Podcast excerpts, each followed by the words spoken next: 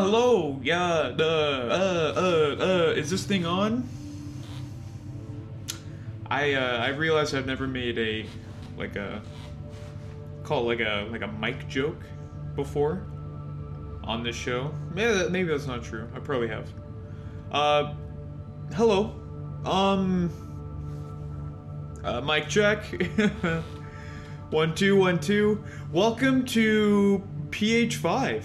Um, episode. Uh, I don't, know what episode this is. Um, I think it's like maybe maybe maybe like eleven or or twelve uh, of this year. Anyway, 2022.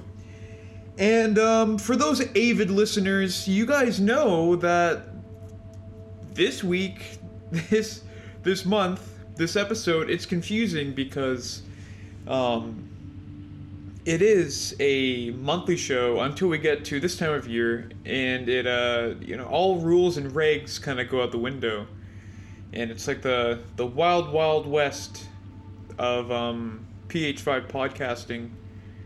You know, just anarchy over here in um, PH5 studios because uh, you know we kind of throw the script out the window and um, you know anything kind of goes here as we approach the end of the season. Um, and as I was saying, I guess uh, today we begin the most important part of the entire podcast and the most important part of uh, music listening in general, I guess, and that is the year end list. Um, there's really no point in listening to music at all unless uh, you are kind of tabulating everything that you're listening to towards this year end list. I mean, this is why I wake up in the morning on January 1st and anxiously scrounge the internet for news of new releases because it's it's all about just uh it's not even about enjoying the music it's about just getting to a point where you can list it in an, in an arbitrary order um placing importance on on some things that are completely different than other things uh, for no real reason. Um, we've certainly been, you know, brainwashed into listing. Uh, I think I mentioned this on one episode last season. Might have been the first ever episode, but a quote that has always stuck with me that I read on a, a Facebook comment once was uh, men love making lists, and uh, that's just that's just what I am, you know. Uh, I'm I'm a list making man at the end of the day, as much as I try to appear or come off as anything but.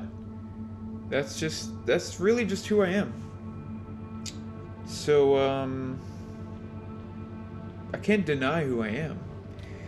This is what it's all about.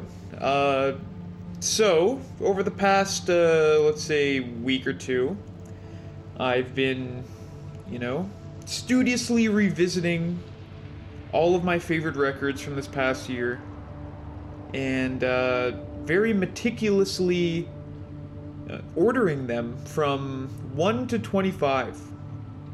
And thus, we have the PH 5 by 5 Um, because 5 by 5 is 25, and there's 25 albums here.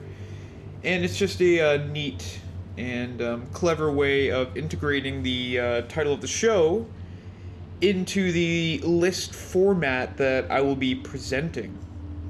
Um, so, what I'm going to do is I'm going to go through, it's going to be a two parter. Uh, two parter episode, that is, in case you weren't clear in what I was referring to there. And essentially, essentially, I will be doing numbers 25 to 11 this episode. Um, interesting to note that the uh, similar episode of this one from last season, uh, the 25 to 11 episode of last season, was pretty far and away uh, the least listened to or downloaded episode. So it's pretty clear that no one actually really gives a shit about number 25 to 11. I mean, I'm sure no one really gives a shit about the list in general, but people can at least like kind of pretend to care about my top 10 albums. No one really cares about these other ones. Um, but you know what? That's fine. It's all about due process. It's all about uh, you know, just staying organized and uh, sticking to the script and sticking to the schedule. Even though I uh, mentioned just a few minutes earlier that uh, all of that is going out the window. Um, yeah. So I, I I don't expect many people will be checking this episode out, but for those of you who will be, uh, nice. Thanks. Thanks for listening. Um, so kind of like last year, you know, I, it's interesting to me because uh, I, I am me, and it's kind of interesting to see how things change throughout the year. You know, um, for example, there are, I believe, two of my previous number one records from this year um, that aren't even on this list at all. Whereas there are records that are on this list that were not even mentioned before. Now, that being said, that's because the record came out in December, and uh, I didn't really do a PH5 for December. I could have. You know, there was there's actually been a pretty decent amount of pretty interesting records released this month, so I could have done it, but I chose not to because then all of a sudden it's like I'm doing what like three episodes this month. Um, yeah, ain't nobody got time for that, as uh, the old meme goes. So, fuck that. I'm not doing that. I'm just going to go right into the top of the year. And you know what? If those December records were good enough to be talked about, then they'll be included in this 25 list. And if they aren't, then what's the point of even talking about them anyway? But then that just kind of contradicts the entire point of the show, because of course there are tons of records that I've previously talked about this year uh, that are not going to be present in this list. So, uh, you know, weird, weird how it all kind of goes, isn't it? It's just some strange stuff.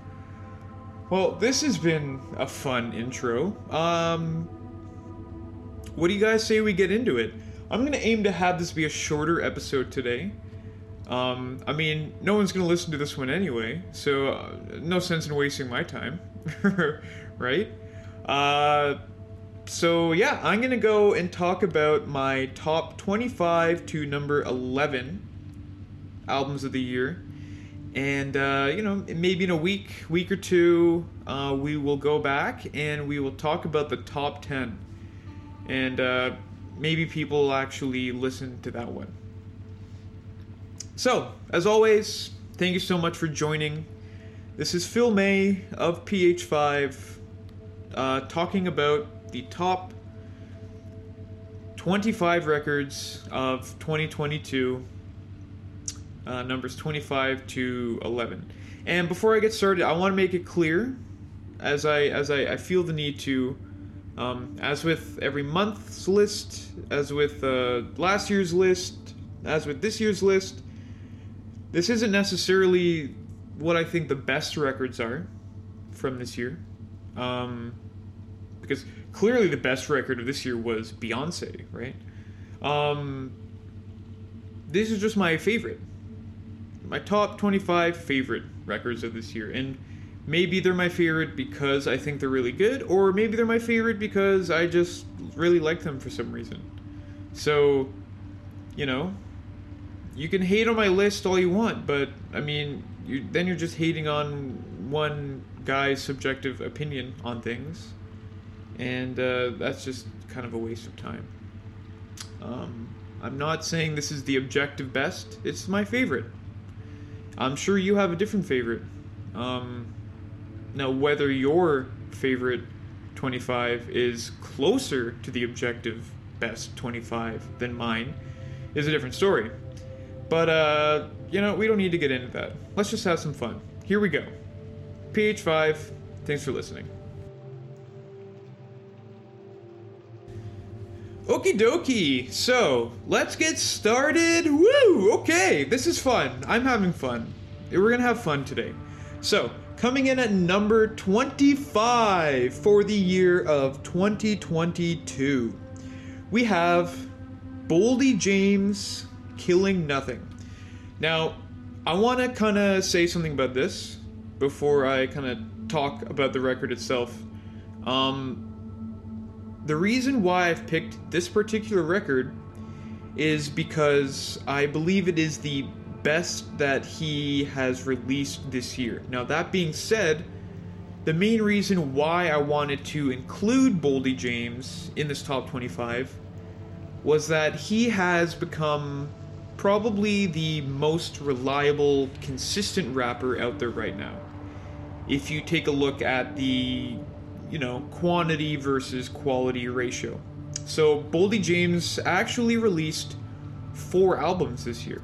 Um, Killing Nothing was the first one, uh, but then he also released Fair Exchange No Robbery, Mr. 1008, and Be That As It May uh, just a few days ago. And the thing is, while I do believe Killing Nothing is the best of the four, all four of these records were great. And, you know, so I wanted to kind of give Boldy this spot as just like a shout out to him being so reliable. Like, you know, you know when this guy is going to drop, you know it's going to be a great record, you know the music's going to be fantastic. Um, it's just, you know, it's just like blue collar, like, you know, shows up to work, does his job well, and you know, not many like that out there these days, you know? So, again, while I'm picking Killing Nothing because I didn't want to be a cop out and include all four records, um, I really do kind of also think that it's about his entire year and not just this one record that I really want to highlight. But getting into Killing Nothing specifically, um, so each of the records that he releases here, he uh, worked solely with one producer for. So four different producers, four different albums.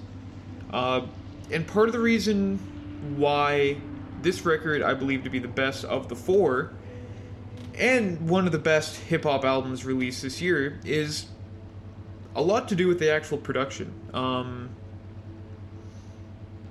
the production just really sounds really alive and animated on this record, which is kind of important because Boldy as a rapper is kind of very laid back sounding. Um, I would never call him an energetic type of rapper. Um, he's kind of one of those, you know, slow, smooth talking guys. Um, he's probably like the coolest sounding rapper out there right now, and just kind of how nonchalant.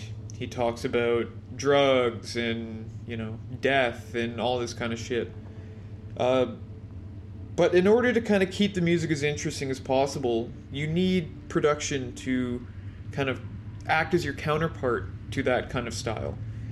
And the production on this record, I think, is really suiting because it's it's it's lively and uh, it it it feels like it's counterbalancing kind of the cool, calm, and collected nature of Boldy by, you know, bringing life to the music. And it creates this really great contrast um, that Boldy just sounds great against. And when you listen to this and you listen to the other three, again, the other three are great, but this really feels like the one that he tried the hardest on.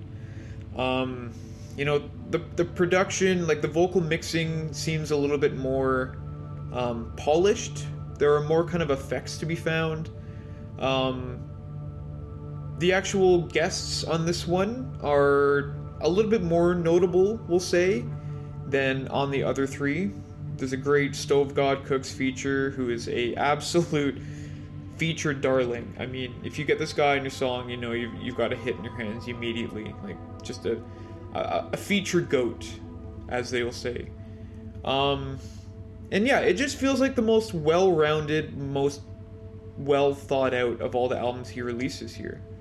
I mean, again, you gotta hand it to him for being able to release so many records and have them all being great. But the problem with releasing four records in a year is that you don't really have the time to, you know, like I said, polish them or make them complete whole sounding projects.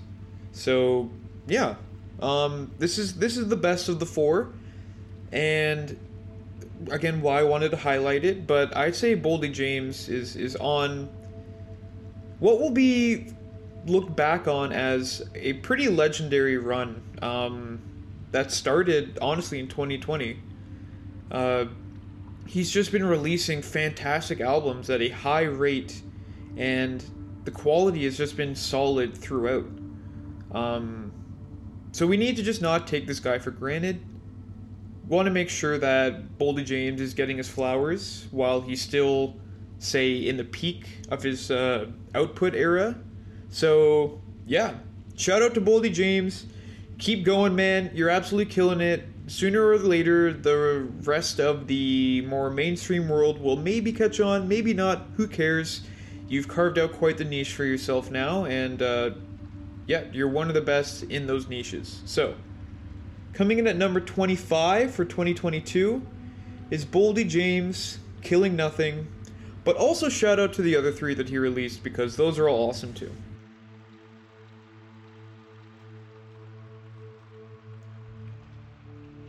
All right, coming in at number four, we have number four. Wow, I skipped a lot, and uh, I, have gone forward in time because we're not even talking about number four uh, today.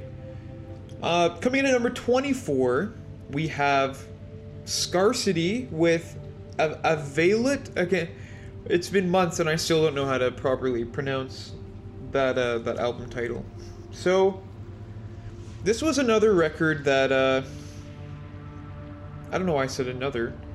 Uh, I haven't I haven't talked about any other records that uh, fall into this particular category, but this year in particular, we had uh, my good pal Bob McCulley, aka Wizard of, on the show a few times to talk about some records, and this was one of them. So this was one of Bob's recommendations to me that I checked out and absolutely fell in love with.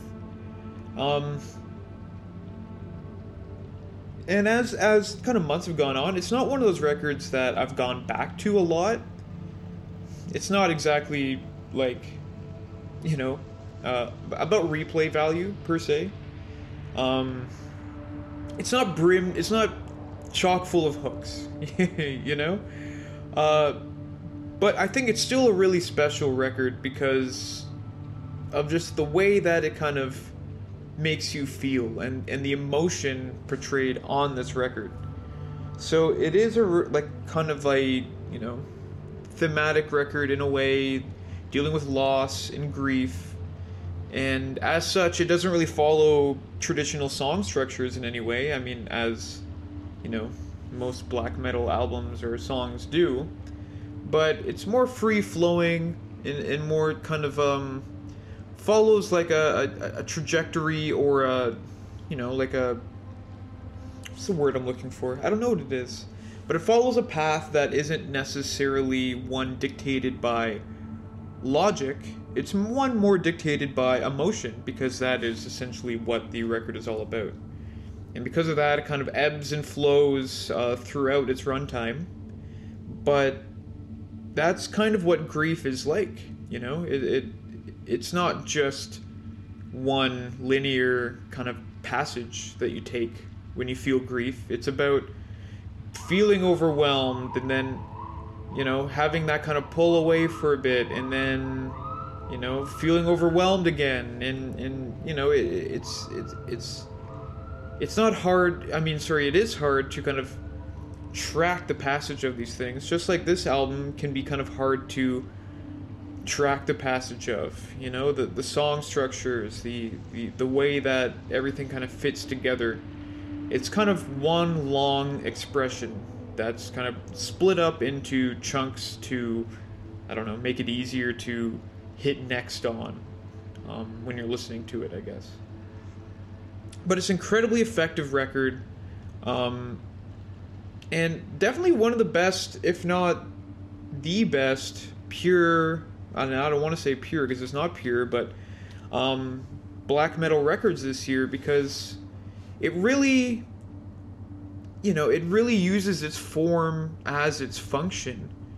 You know, if you think about the genre itself, the whole idea of it is that it eschews traditional song structures and whatnot in place of, you know, blast beats and, and, um, you know, tremolo riffing and, and, and, and just onslaughts of oral assaults that you hear. There's no verse, chorus, and you know when you are making a record that's about a an emotion as profound as grief and, and what it's like to deal with grief, uh, it makes sense to use black metal as kind of your your your your tool to do so because it's a genre, it's a form of art that is inherently formless. Like, you know, the way that dealing with emotion can be.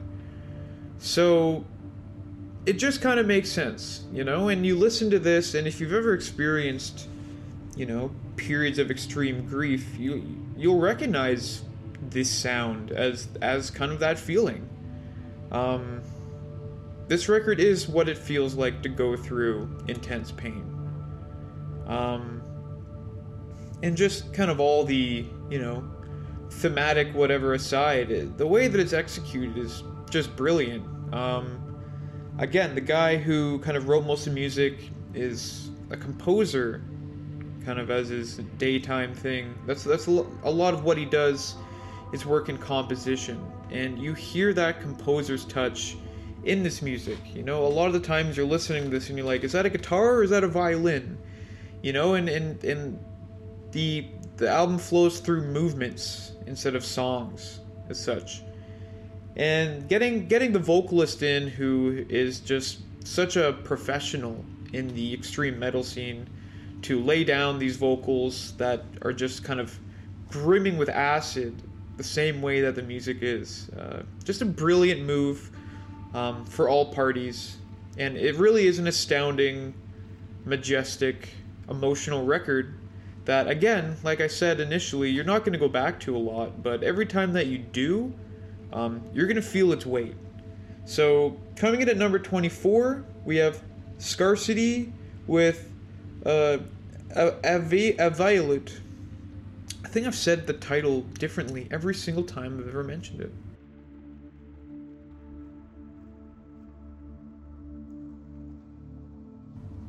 Oh, Coming in at number 23, we have Candy. Heaven is here. Oh, heaven's here. Oh, that's that's convenient. Um where? I'm looking around and I'm not really seeing it. And isn't that just the irony of the album title? Um you know, heaven isn't here. I don't think uh, or it is, and we've been fooled about what heaven is supposed to be. Because if this is what heaven is, can you even imagine what hell is? Goodness gracious me. Um, and the you know that kind of delicious irony of the album title is the point in a way, you know, um, because listening to this album, it does not sound like your traditional notion of uh, heaven. And that's that's for sure.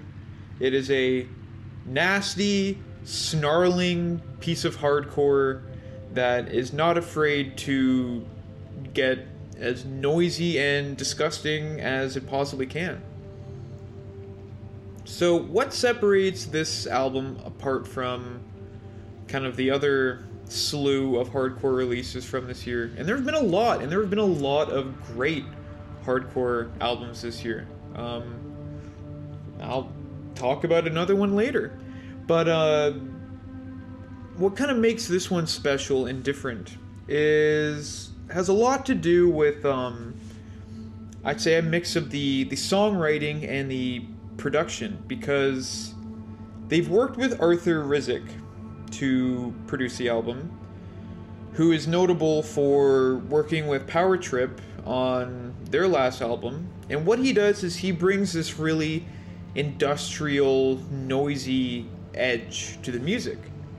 And whether or not they had the songs kind of written already like this, or whether or not they kind of, uh, you know, tinkered with and, and tweaked the songs to play into Rizk's production style, um, you really get this synergistic effect of the songwriting and the production to create a absolute monstrosity of a record.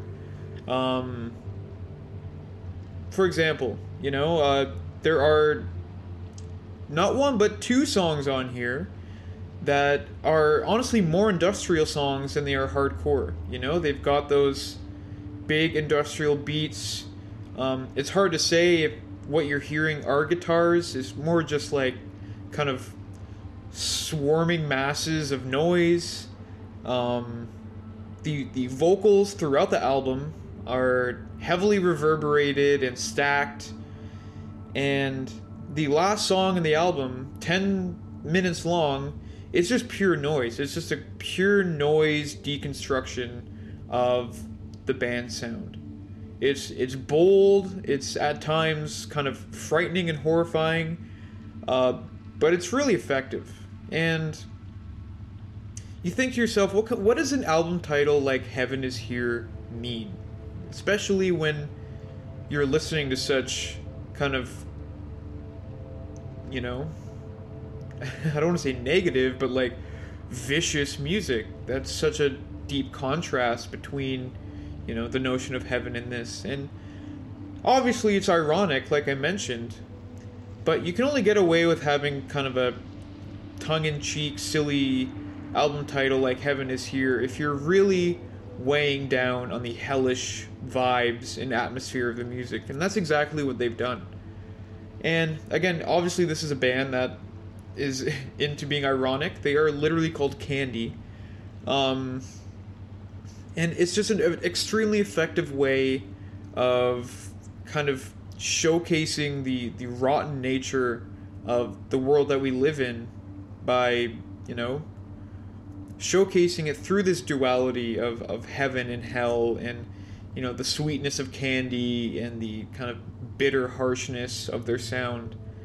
Because that's just kind of um what life is like now you know where we're, we're constantly faced with these really harsh dichotomies of you know the rich and the poor or you know um you know the hardships of society versus people who are just too well off that it's almost disgusting and I'll talk a little bit more about that later with another record that you know really really exemplifies that um but yeah we'll get to that later there's no rush. No rush for now. Um, but yeah, it's this is just another one of those records from this year that has really, through the power of you know extreme, disgusting music, really exemplified the disgusting nature of our current uh, society. is is uh, how I'm gonna put it. It's also just a great record, lots of fun. So coming in at number 23 for 2022 we have Candy, Heaven is Here.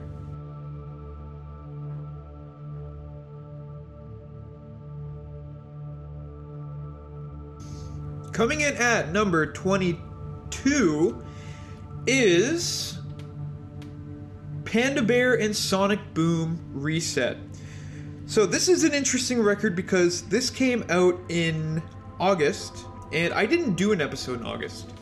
Uh, yeah, I was just brutally depressed and couldn't really do it. But the other reason why, and I mentioned this on my September episode, was because August was just a fucking gaping void of any good music releases. Seriously, like nothing good came out except this album. Um, and as such, this album got a lot of airplay from me in the month of August. So, how good actually is this album? you know what I mean? Because it's it, it's circumstantial the fact that I listened to it so much. What if August had had a lot of great album releases? Would I have spent as much time with this record? And subsequently, would this record have grown on me as much as it did uh, because I spent so much time with it? Who knows? So, you know, there's a possibility that this album is getting placement not necessarily because of its quality, but because of the absence of other quality surrounding it. Does that make sense? It's kind of like uh, you know, in like basketball, for example, you have like a team that's really really bad, but then you have one guy who's pretty good and he looks really really good because the rest of the team is really really bad but then say maybe that guy gets traded to a team where the rest of the team is actually good. Then all of a sudden he's not looking too hot anymore. You know, he's not the all star that he used to be because, you know, he's not surrounded by fucking bums anymore. Anyway, it's kind of rude of me to spend the first little bit of my uh, discussion on this album talking about how it might not even be that good. Because I think it is pretty good. But context is important, and I also just haven't had a chance to talk about this album yet because, again, I didn't do an episode the month that it came out. So, you know, here's me talking about it. Um, the other interesting thing about this record is that it came out the same year that Animal Collective had what a lot of people are calling, like, you know, their kind of comeback album, uh, Time Skiffs. And uh, if you don't know, Panda Bear is a member of Animal Collective. And Animal Collective had gone through, I'd say, almost like a rough decade in that they were releasing a lot of bad music, or at least music that wasn't connecting with people the way that uh, their their older stuff has. And this was seen by many as uh, return to form. Um, you know, I didn't I didn't like Time Skiffs that much, if I'm being honest. I really liked that last song, Royal and Desire, uh, but otherwise, it really didn't make that much of an impression on me. I saw them live. The songs were great live, and they play a lot of new new songs they haven't released yet live. I know they've got like another record in the chamber, and those songs sound great. So I'm really stoked for that album. But I wasn't as sold on Time Skiffs as say the rest of the music world was. Um, and it was funny because this album came out, and to me, this is by far the su- superior record of the two. But I seem to be maybe the only person that thinks that.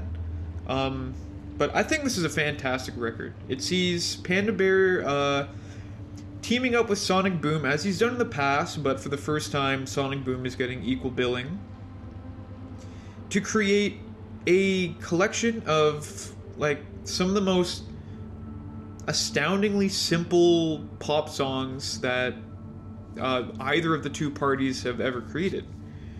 Uh, all the songs are based around loops from old kind of 60s and 70s recordings.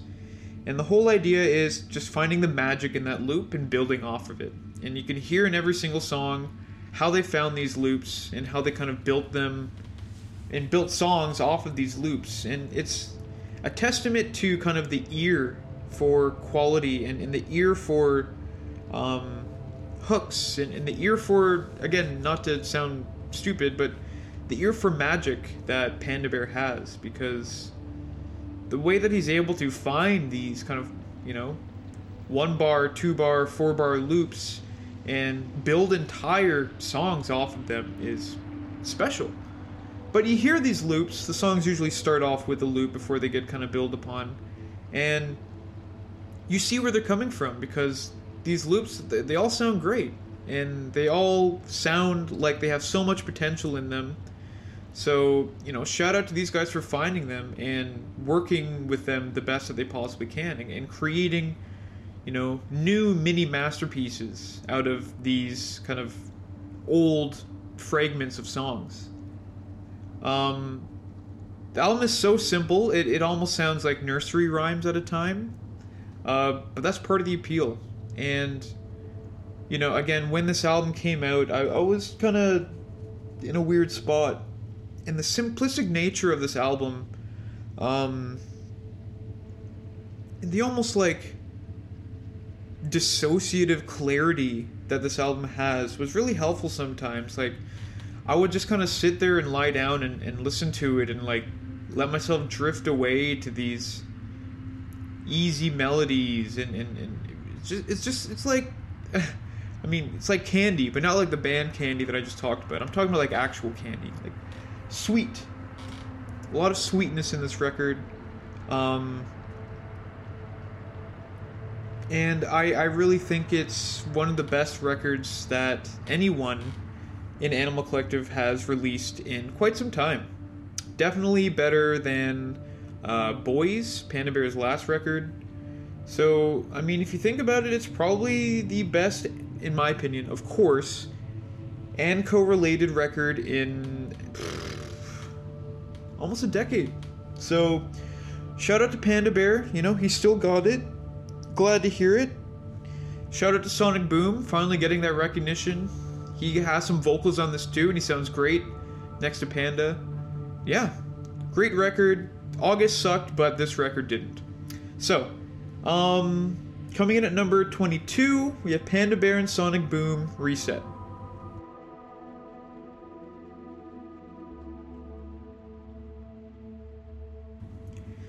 Coming in at number 21, we have Yung Kayo with DFTK. So, something that I found interesting to me, uh, and I think I mentioned this last year, is slowly but surely, um, I guess I'm just kind of losing interest in hip hop. Or, uh, hip hop is losing interest in being good. uh, I, I just I only have I think three hip hop records on this list this year. Last year I think was the same, same situation, if not even less. Uh, and I mean, if I think back to few years ago, I mean, I'd say at least half of my list would have been comprised of hip hop records, but either I'm growing out of it or the quality just isn't there. Um, but I think the real reason is that you know, hip hop peaked, or at least this, you know, new form of hip hop has peaked in a lot of ways, and the the creative juices are kind of running out. Um, I also blame uh, Young Thug for being incarcerated because, if you ask me, Young Thug is the creative force behind modern hip hop, and with him off the scene, you know, uh, there's just no one really there to kind of take his place. Except maybe Yung Kayo, which is uh, kind of why one of the few reasons why he ended up in this position because Yung Kayo does really seem to me like a true successor to Young Thug. And not necessarily because he's as weird and out there as Young Thug has been or can be. Um, Thug doesn't really do the weird out there thing as much anymore. Um, but I mean, if you listen to older older Thug, man, it is some of the weirdest music that that has ever existed, and that weirdness really shaped hip hop in the way that it is now because like you can go back and listen to that stuff and it won't sound as weird anymore because so many artists sound like the way that he used to so but at the time, I'm telling you, this shit was groundbreaking and really fucked up, and uh, was blowing a lot of people's minds. Whereas now, Young Thug could release Barter, Barter Six, and you know, it, it, while people would still love it, they wouldn't be blinking. You wouldn't be, you know, like a. They wouldn't be giving as much double takes to it as they did when it first came out, and it fucking blew everyone's mind. Um. Anyway, my point being, this isn't weird like Thug, but it has a lot of the same uh, energy and uh, melodic playfulness that Young Thug um, still has in his music. And that's why I like this record, because the whole thing is just kind of this blaring neon soundscape. Um, the whole thing just kind of glows. And you look at the front, like the the album art, and it's Kayo. He he looks almost alien, and he's in this weird alien environment, and you know the font's kind of hard to read. There are a lot of really neony colors, and and that's kind of what the record sounds like. Um, it almost does sound alien, but it's familiar enough to be extremely catchy uh, from start to finish. But there's just something about it that, again, sounds alien and sounds foreign and sounds like almost a transmission from this parallel universe where this really weird hip hop, you know, became kind of the norm. And that's always what Young Thug was successful at doing was making things that were out there and, and, and strange and, and you know alien sounding sound mainstream and kind of fit into the mold of what hip hop is doing. And I hear a lot of that on this record. But without getting too heady about it all, it's also the most pure fun hip hop record that I heard this year. I mean, you know, um, there was that Flo Milli record, um, Ho, you you still here, Ho, or something like that. That was a lot of fun for sure and you know there there were a few others that were that were fun, but in terms of just like I put this on and the energy and the catchiness, but also the weirdness is it's just a good time. And Yung Kayo released an EP uh, just like a week or two ago. Wasn't nearly as effective, which really made me see that this record, DFTK, might have been a flash in the pan instance. Like we may not get another record like this from Kayo again. So I just want to appreciate it while I can, you know, before Yung Kayo potentially becomes, you know, maybe just another, you know, Gunna clone or just another kind of trap rapper that, you know, isn't nearly as interesting anymore. But for this year, this record, um, to me, he it was the most fun that I've had. So coming in at number 21, we have Yung Kayo DFTK.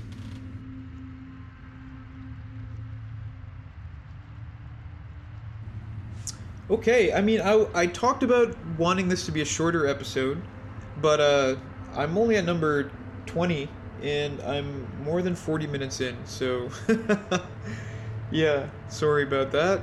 I just can't help myself, you know? Um, so, coming in at number 20, we have Smidley Here Comes the Devil. Uh, I talked about this record last month, so I'm sure it's still fresh on everyone's mind, so I don't need to talk too, too much about it. Um, instead, I want to talk about kind of the foxing effect and, and indie rock and what it means to kind of be an indie rock artist in 2022, heading into 2023. So, Foxing was, is, I guess, one of the most beloved, um, we'll say emo bands of the past decade or so. They released um, The Albatross, they released Dealer, and it all kind of came to a head with um, uh, Nearer My God, which again is a towering achievement of indie rock. But that's kind of the interesting thing because it was at that record that Foxing kind of transitioned from being an emo band to being an indie band. And I guess the reason behind that is there are certain almost limitations to the genre of emo where you can't incorporate too many other things into your sound because then all of a sudden you aren't emo anymore. Or you can still like sound whiny or whatnot, but um, you know that's just that's just white guys. we we can't help but sound whiny when we're singing most of the time. It's either we sound whiny or we sound like aggressively macho. There's there's not really many uh, in betweens for us. Uh, and it's about kind of the song structures and the instrumentation and, and all these other aspects that you bring into it. And so after they made that transition to kind of, you know, shooting for the stars emo band, uh, sorry, indie band with Nearer My God, um, ironically, they, after shooting for the stars on uh, Nearer My God, they released the album last year, Draw Down the Moon. that worked out well. Which is a full on indie pop album. Like, you can't say it's anything but. It's great. Don't get me wrong. It's really great. Um, I like it. Not a lot of people did though, because a lot of people saw it as kind of a play into, uh, you know, a play for radio. And to be fair, a lot of the songs on there sound like they could be on the radio, on your classic, you know, indie radio station or whatever it may be. A lot of people thought, oh, they're selling out, you know, they're watering down their sound blah blah blah blah blah. I don't think it's that simple. I think it's the fact that Foxing knows that they have the capability to be more um, and to reach higher statuses and the only way they can do that is to grow and you know kind of shed their old skin and grow into something new you can still be a great band while you know creating popular music that's going to appeal to more people. We've seen tons of bands do that over the years, and Foxing's just kind of doing the same thing. So, I just want to say shout out to Foxing for Draw Down the Moon. I love that you guys made that record. Good for you. Swing for the stars, make pop music if that's what you want to do. You guys are clearly really good at it because that album is catchy as hell, and I'm excited to see where they go next. But anyway, uh, I'm not even talking about Foxing. Um, Smidley being uh, Connor Murphy from Foxing, this new record is kind of, kind of a step back away from that direction, which makes sense. You'd think after making like a full-on indie pop record, you'd want to make something a little bit more out there. Um, and this record is certainly a little bit more out there, but it also proves that Foxing is definitely not an emo band anymore because this is a very ostensibly indie rock album. I mean, there's lots of different genres going on in here, but you couldn't call it you couldn't really call it emo anymore. There Connor is an indie guy now, and that's just there's nothing wrong with that.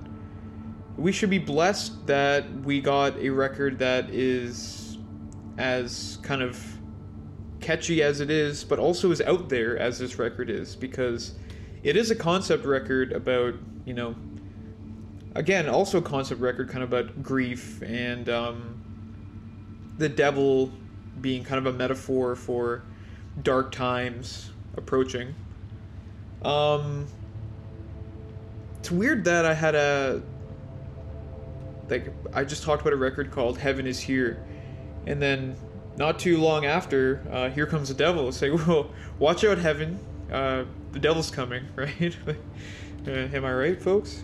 Um, wow, I, I I really went off the rails talking about this record.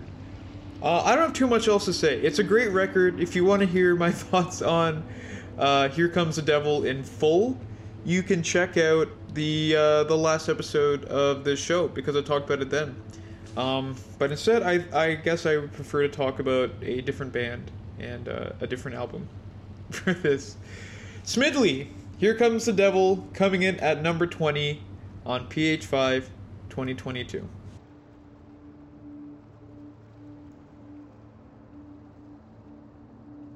And coming in at number 19, we have Dream Unending Song of Salvation. Um, funnily enough, this was also a record that I talked about last show. Uh, but I think the order was the other way around, where this album was uh, number two that month. Uh, no, this album was number three that month, and the Smidley record was number two. But now I've reversed the order, so just goes to show you how quickly your opinions of things can change in a matter of uh, weeks. You know, it can it can change to the point where you're uh, putting it one less than than uh, your your previous. Wild stuff, right?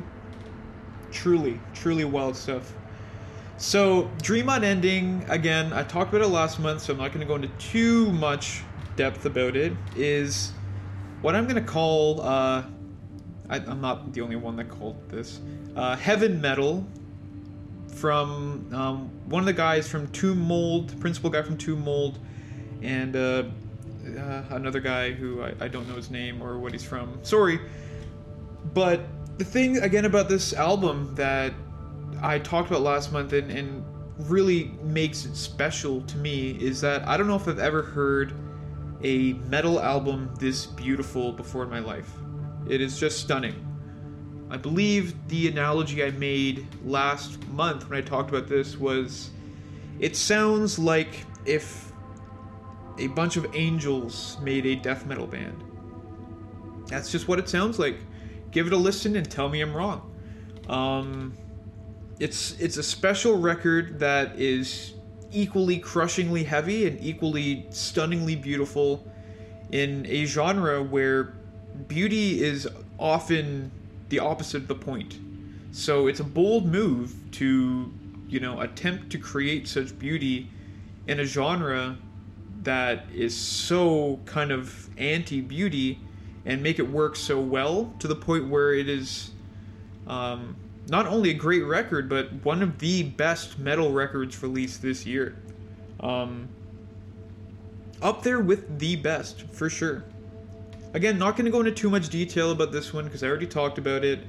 Um, but if you're looking for music that can kind of lull your baby to sleep and then wake it up very jarringly, um, often within the same song, this is for you. And uh, I mean, I don't know what kind of person isn't looking for that type of music. So there you go. Coming in at number 19, we have Dream Unending, Song of Salvation.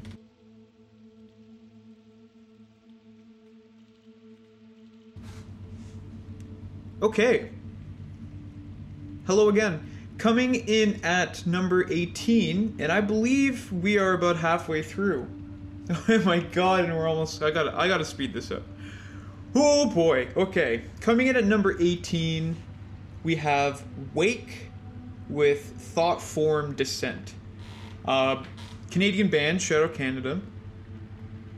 This is an interesting record for me because this is one that really grew on me. Um, I believe when this album came out, sometime in the summer. I liked it. I mentioned it in my uh, my my top five. I think it was in like number four, number three, or something like that. Um, so initially, I, I I wasn't too hot on it, but I enjoyed it. But there's something about it that made me kind of keep going back to it, which is strange because it is a very very heavy, intense record.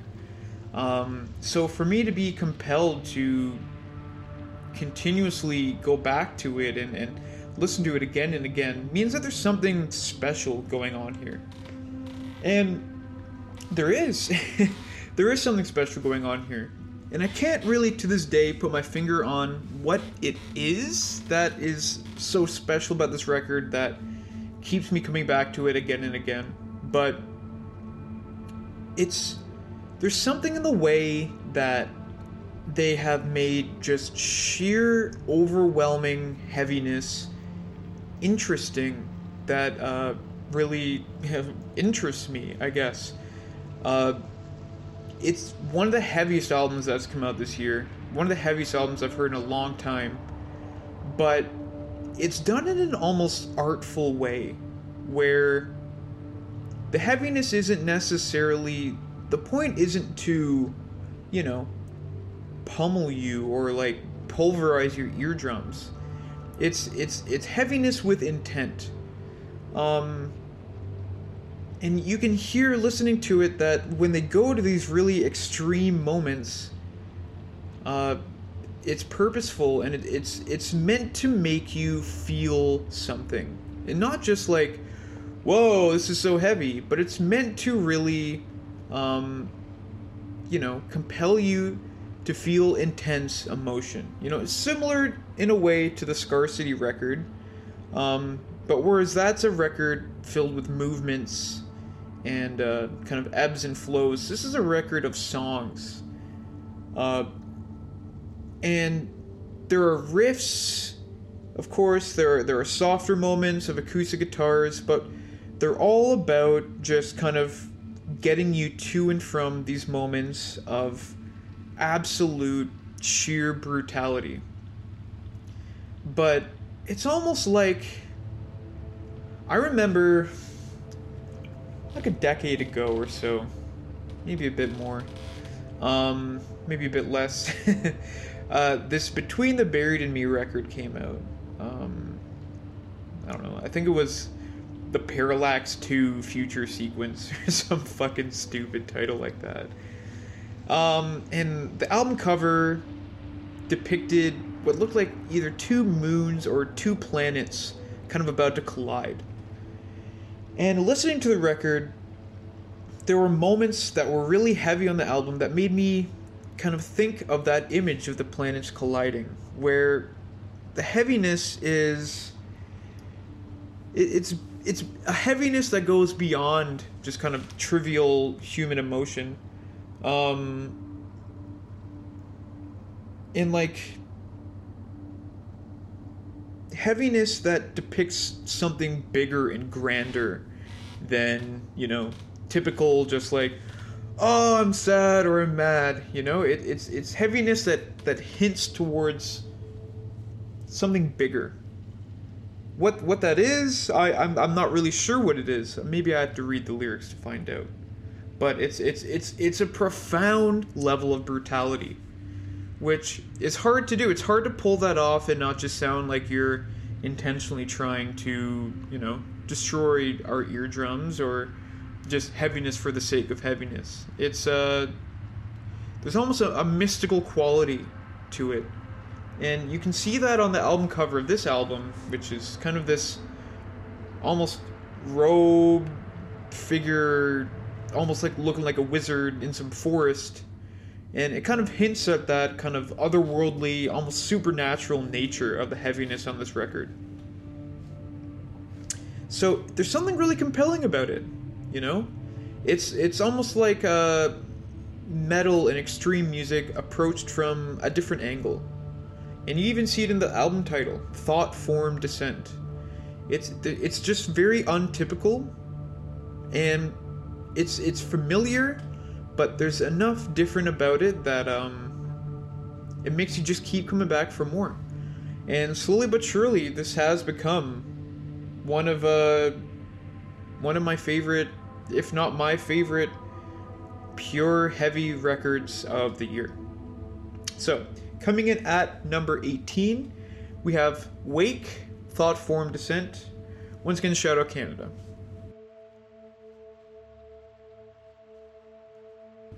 Coming in at number 17, we have Greyhaven, This Bright and Beautiful World.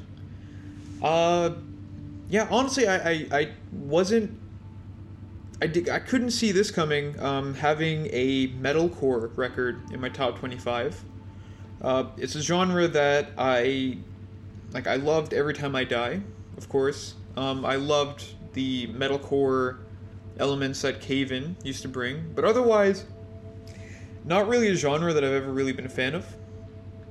But the way that these guys do it, um, they it's there's something special here, and it reminds me a lot of uh, high school in a way because these guys are making almost the same kind of southern metalcore that a lot of the bands back in those days were doing and those bands were huge back then.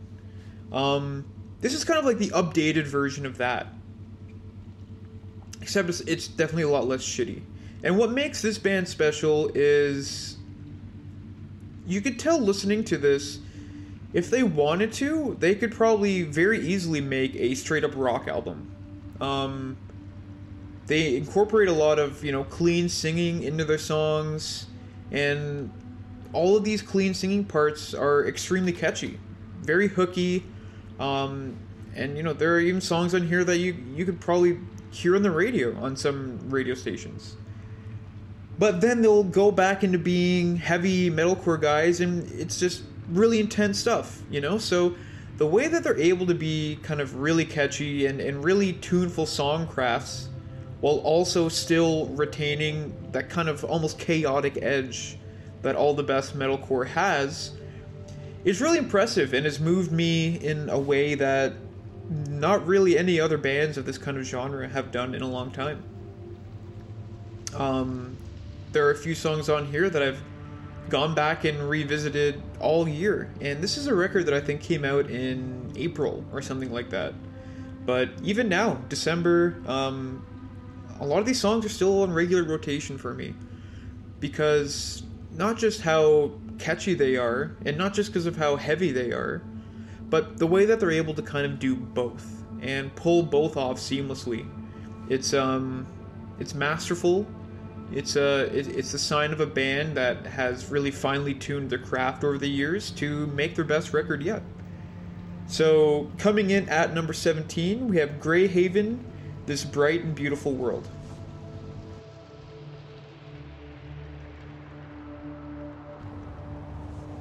Coming in at number 16, we have Birds in Row, Gris Klein. This is, uh, yeah, I talked about this one, I think, two episodes ago.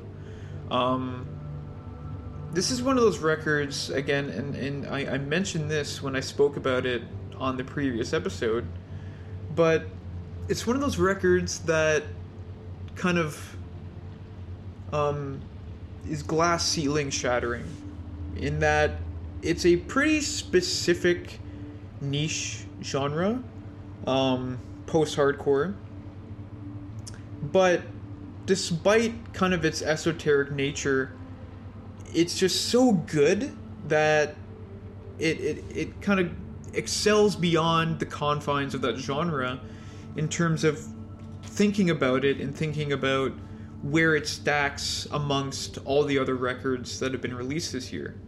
Um, you know, when you think about, you know, the best records of the year, it, it's it's kind of rare to to consider an album like this because you know it it's it's tailored for a very specific audience and it's it's it's a it's a type of music that you know kind of requires a lot of context to understand um, and fully appreciate. But at the same time, I really think that you know almost anyone can listen to this album, and if they have the stomach for you know heavier, more intense type things, could be really, really moved by this record. Um, as I think I mentioned the last time I talked about it, it's one of those records where if I had heard this when I was like 15 or 16 years old for the first time, like I would be basing my life around this. Like this would be my like bible essentially. This would be the foundation of my personality. I would probably buy 10 of their shirts. Um, you know, maybe I would beg my mom for a tattoo if I can get a tattoo of this band. Like this would become my life. And that's because of just how much effort and how much emotion you can hear this band putting into every single second of this record from start to finish. Um, I forget what the songs are called right now offhand, and that's my bad. But there's that stretch of songs um, about a third of the way into the record where the build up from song to song and then contained within the one song in the last 30 seconds is just the best build up and sweetest release of any record this year. And but the record is just more than that. It's not just that one set sequence of songs and that build up. It, it just keeps going and it just keeps delivering over and over again. And yeah.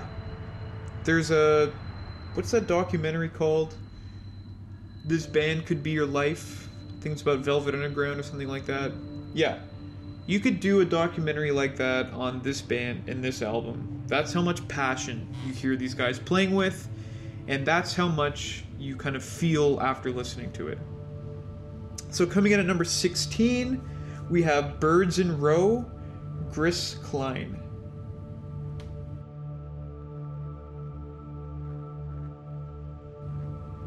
Coming in at number 15, folks, we're almost there. Just five more to go. We have the Mars Volta with the Mars Volta. Um, this is easily my most unexpected uh, selection. I was really expecting this record to suck and to hate it, and at first I thought it did suck, and I did hate it. Um, as the story goes, the first time I heard of it, I was uh, drunk on a plane at 10 o'clock in the morning coming home from Newfoundland, and I thought that it was garbage. I was like, this sucks. I could barely get through the entire thing, and I written it off. And a few days later, I was at a friend's house, and he just happened to have it on, and something about it just kind of clicked. And I went home that night and I listened to it again, and then for whatever reason, I could not get enough of this record, and I listened to um, this record and specific songs from it on repeat for like weeks on end. And you can ask people close to me, like it got annoying. Like I would just keep playing these songs. Um, in particular, Blank Condolences and Vigil, which are I think in my top five played songs of the year. It's just really interesting to see Mars Volta become this like Latin proggy dad rock band after being away for so long. Um, and not interesting because it didn't make sense, because it makes so much sense. Like, this is the obvious next stage of the Mars Volta and what they can do. But the fact that they did it so well, I mean, this band is always shown hints of excellent pop songwriting. But I mean, this whole album is like 14 songs, and they're all basically um, prog pop songs, and, and they all hit. Like, they're all pretty good songs. Some of them are really, really great songs.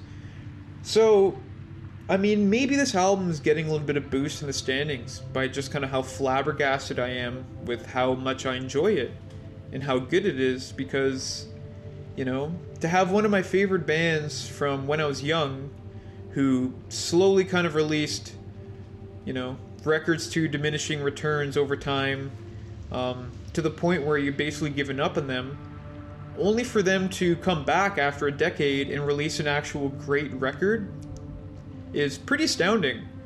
And a record not only that is great, but is a very clear evolution of their sound that still sounds like them but also doesn't sound like them at all. I don't know, it's pretty interesting. I can't really think of any other bands in my lifetime anyway that have done what the Mars Volta have done on this record. And you know, for a while I was kind of embarrassed to admit how much I like this record because you know, the Mars Volta has gotten a pretty lame reputation over the years. Um, because of all of their, you know, hijinks, we'll say. But you know what? Fuck that. I'm proud of how much I like this record because it is a great record, and I I can't wait to listen to Blank Condolences and Vigil for like the 300th time as soon as I finish this podcast. So, coming in at number 15, we have the Mars Volta, the Mars Volta.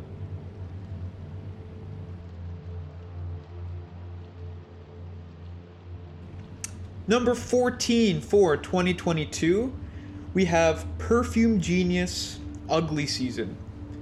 Um, now, when you're kind of a weirdo freak like I am, this record is kind of the album that you want, well, that I want all of my favorite artists to make. Um, listen, I I I have tons of respect for immaculate songwriting you know, catchy hooks, uh, all that kind of stuff. I love it. And on Perfume Genius's last record, before this one, um, Set My Heart on Fire Immediately, I think that's what it's called. Uh, he basically done that. He made the best version of the music that he was making up to that point to date. Uh, the songwriting was tight, the production was fantastic, um, it was interesting, and you can kind of tell that was the peak of you know the perfume genius kind of arc up to that point. You know, everything had been leading up to him releasing this collection of what were ostensibly his best songs yet. And that's great. The only thing in my mind that's even better than doing something like that is making a complete fucking out of nowhere left turn into the weird and abstract and making an incredibly daring, bold record and then also pulling it off. Being able to do all of that is incredibly difficult, but he's done it with this record. Um, this record sounds absolutely nothing like anything he's released before. Uh, it's it's supposed to be an accompaniment, or at least large parts of it are accompaniment to a dance piece, and you can kind of see that because the first half of the record, especially, is almost entirely instrumental and full of orchestral sounds, and any vocals that you hear are heavily manipulated to the point where they're almost um, undiscernible. It's very, very experimental, very abstract. Um, but then when he finally does get into more, we'll say, conventional songs, these are these are the best songs that he's ever made. And it all kind of comes to a head when he combines these two tendencies together into uh, Eye in the Wall, which is not just the best Perfume Genius song, but one of the best songs released this year. Um, it is a opus, to say the least, of well, the first half being fantastic songwriting, and then kind of uh, dissolving into a percussive kind of freak out that ends the next half of the song. And it really shows you the power that Perfume Genius has at this point in his career. Um, his mastery over his music and his sound and his identity. And being able to do both of these things that well is something that, you know, takes years and years and years of practice and honing your craft to get to. And that's exactly what he's done here. He, he, he did it, he made it, and, you know, a record like this is truly the sign of someone, you know, at their peak. Not only their kind of creative peak, their songwriting peak, but also their boldness peak, you know? He could have easily made another record like Set My Heart on Fire immediately of amazing songs and everyone would have loved it. But the fact that he chose to release this instead is just a testament to how interesting of an artist he is. And while I liked Perfume Genius before, after this record, I'm happy to say that I love Perfume Genius because this is the kind of move that makes me truly respect an artist um, and, and make me a real fan for life. So, coming in at number 14, we have Perfume Genius Ugly Season.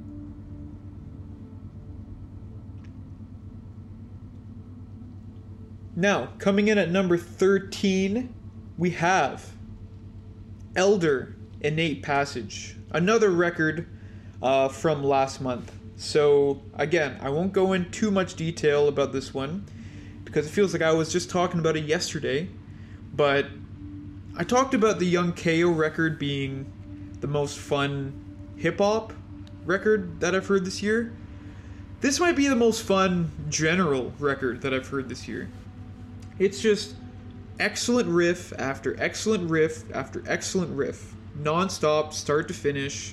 Um, I've air guitared, air guitar, air guitar. I've air guitared more to this record than any other record this month, this year. Sorry, and I I really think that's all I need to say about this. Um, yeah. If you're looking to bust out that air guitar and ride it until it's broken, this is the album for you. So, coming in at number 13, we have Elder Innate Passage.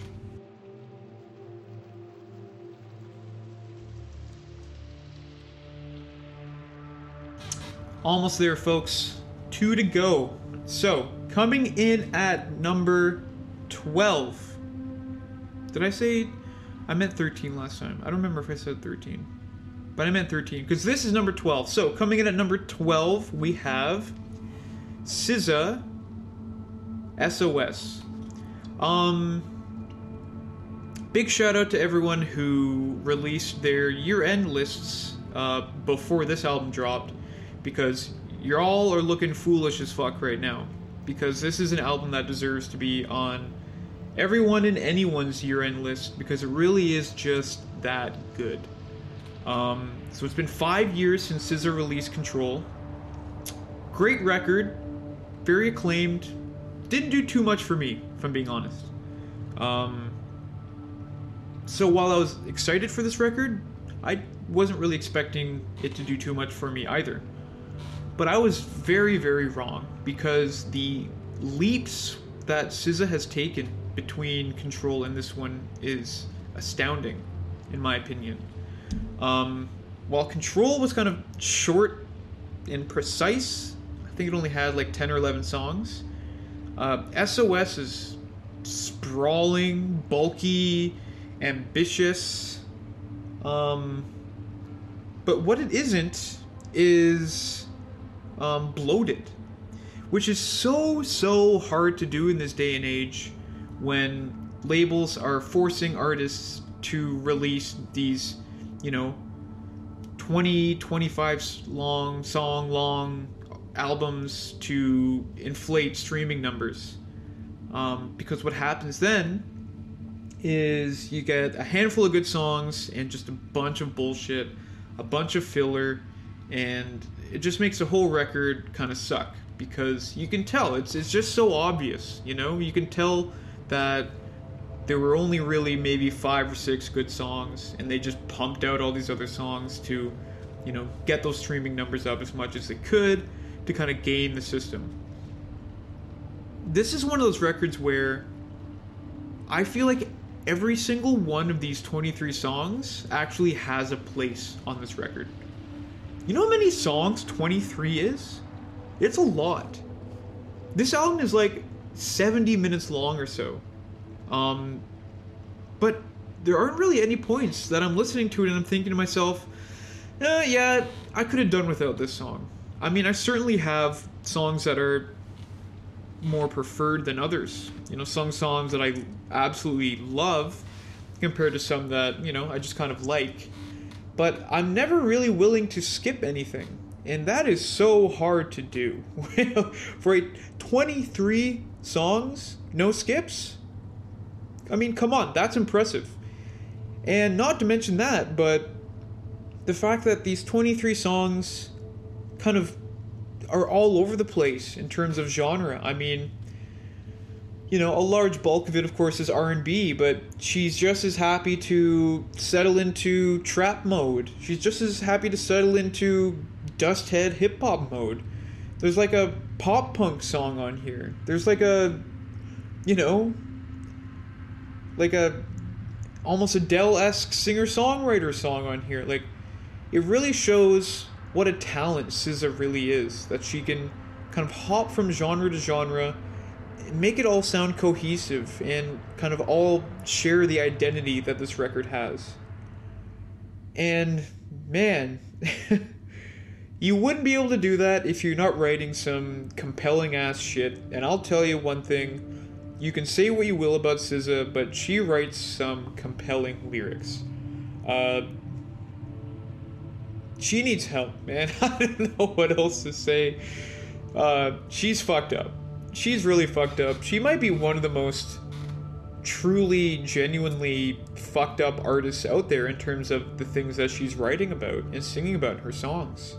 Um, she's unapologetic in her sexuality and the problematic nature of her sexuality. She's unapologetic about, you know, making the wrong decisions. And while she certainly regrets those decisions, she also confronts him in a way that she's very open about having made those decisions and you know, she doesn't necessarily feel sorry for doing them. It's a record that like I would almost like I really don't want to be this guy, but it's like a record that if I had a young teenage daughter, I would maybe be a little bit uncomfortable about her listening to this record because the amount of toxic behavior that she talks about on this record is is, is nuts. it's like oh boy, like you're you're a terrible influence. You know, she talks about at one point how you know she loves it when her man drives around with uh, the gun in his lap, and she wants that violent dysfunction in her life. Like, is this is this really something that you want your kids to be you know admiring and living up to? But again, I I don't have kids, so I don't care. Um, I just enjoy it for what it is, and what it is is just brutal, unapologetic honesty to a point that no other artist is really doing anymore. I mean, Drake kind of used to be like this before he just kind of turned into a predictable douchebag over the years. Um, but no one's writing lyrics this kind of confrontational and, you know, almost funny at times. Like, the amount of times I'm listening to this album and I'm listening to what sing- SZA is singing about, and I just kind of chuckle to myself. I'm like, girl, you need you need you need therapy. like this, this is I'm I I'm troubled for you. You know, I hope you figure it out because, uh, yeah, she just gets up to some wild shit on this record. But again, it it, just ties into what a weirdly masterful piece of art that the whole thing is. You know, it's it's the toxic opus in a way that we haven't heard since maybe Hendrix by Future. And this is definitely much better than Hendrix, for the record. So, coming in at number 12 for 2022 is SOS by SZA, one of the most fascinatingly toxic records that I've ever heard in my entire life.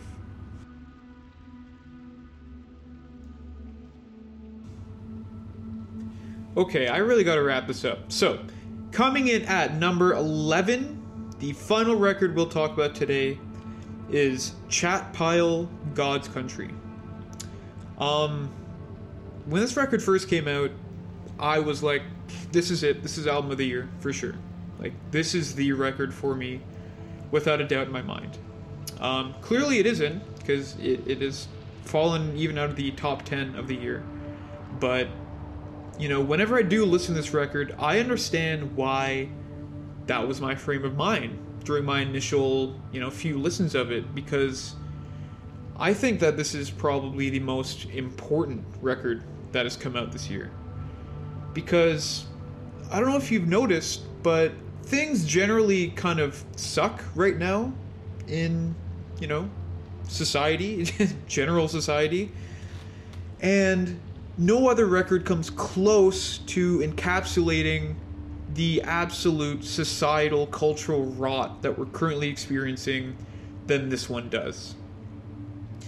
This really brings you directly into the ugly, disgusting heart of North American culture and the way that we are right now, in a way that really truly confronts you face to face with the the monstrous decay of society that we're currently going through.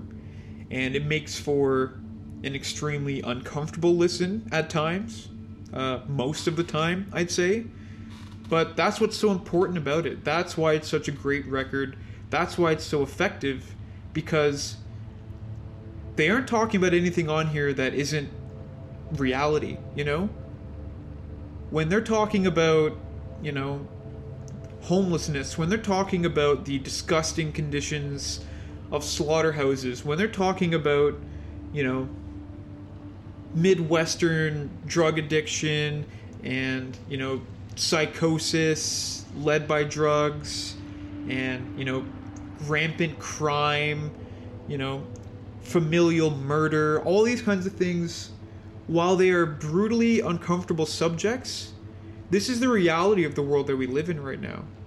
We live in a brutally uncomfortable world, and there are a lot of forces out there that are trying so hard to hide that from us, to disguise all of these harsh, uncomfortable realities from us, and you know, kind of, you know, maybe drug us up in in metaphorical or literal ways so that we don't see it, to make us complacent to kind of the horror that we see all around us.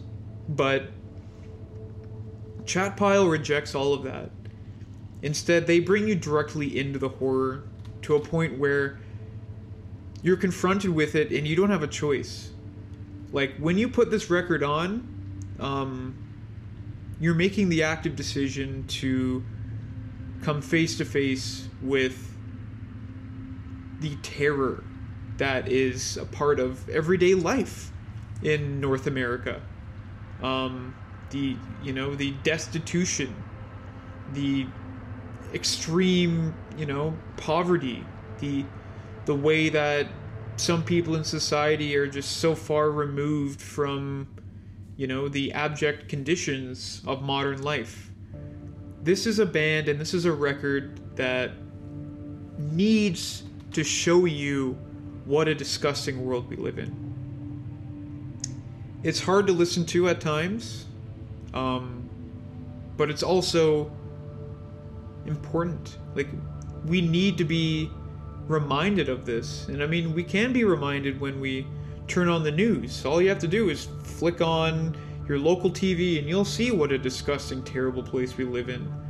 Um, all you really need to do is step outside your door and you can see what a terrible place we live in.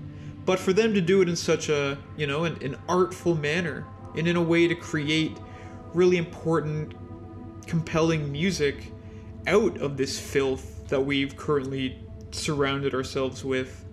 Um, you know, it's almost a positive in a way.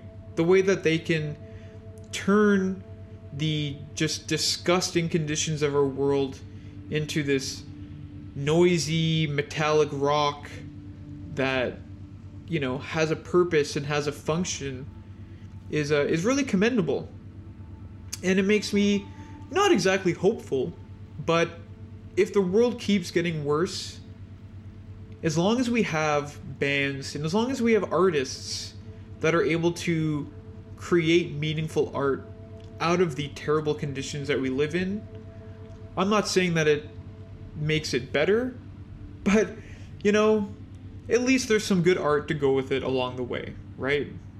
and it's sad that we've come to a point where, you know, that's what you got to take from a situation is hey, at least we got good art out of it. I remember when COVID was a thing, that's what everyone was saying for a while. Like, oh, at least we'll get some good art out of this. Did we? I don't know if we really did, to be honest. Um, but hey, maybe this is one of the best pieces of, we'll call it post COVID art you know, dealing with the fallout of the pandemic and all of the societal and economic implications that, you know, everything was already kind of teetering on the edge before COVID hit.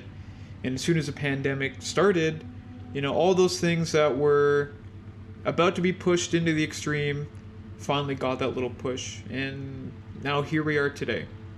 And what this album is essentially is just a surveying of the scene and if you don't like what that scene looks like, if you don't like this music, you don't like what these guys are saying, I mean, that's your loss because this is just the reality we're, we're faced with these days. We live in God's country. And that'll do it for this episode. Yeah, I wanted to be uh, I wanted to be short and concise, but I appear to have gone over an hour and a half. Can't believe I just sat here and talked for an hour and a half. Why do you guys even listen to this? I, I don't get it. Um. Anyway, my voice start is uh, starting to hurt. Uh, I'm going to wrap this up. Go to the gym. Enjoy my day. I hope you guys are able to enjoy your day as well. Um, it's been a hell of a year. I'm assuming next year will also be a hell of a year.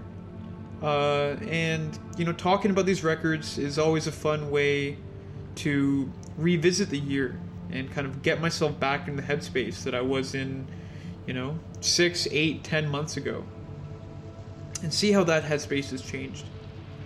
So, we will conclude this season of PH5 with the top 10 albums of the year. I'll also be talking about my top five favorite songs of the year in that episode as well. So, hey, stay tuned. You don't want to miss that. Um, yeah, that's it for me. Uh, go rinse your ears out with soap because I'm sure you're sick of my voice at this point. I know I sure am. This is Phil May signing off, PH5. Thank you as always for listening.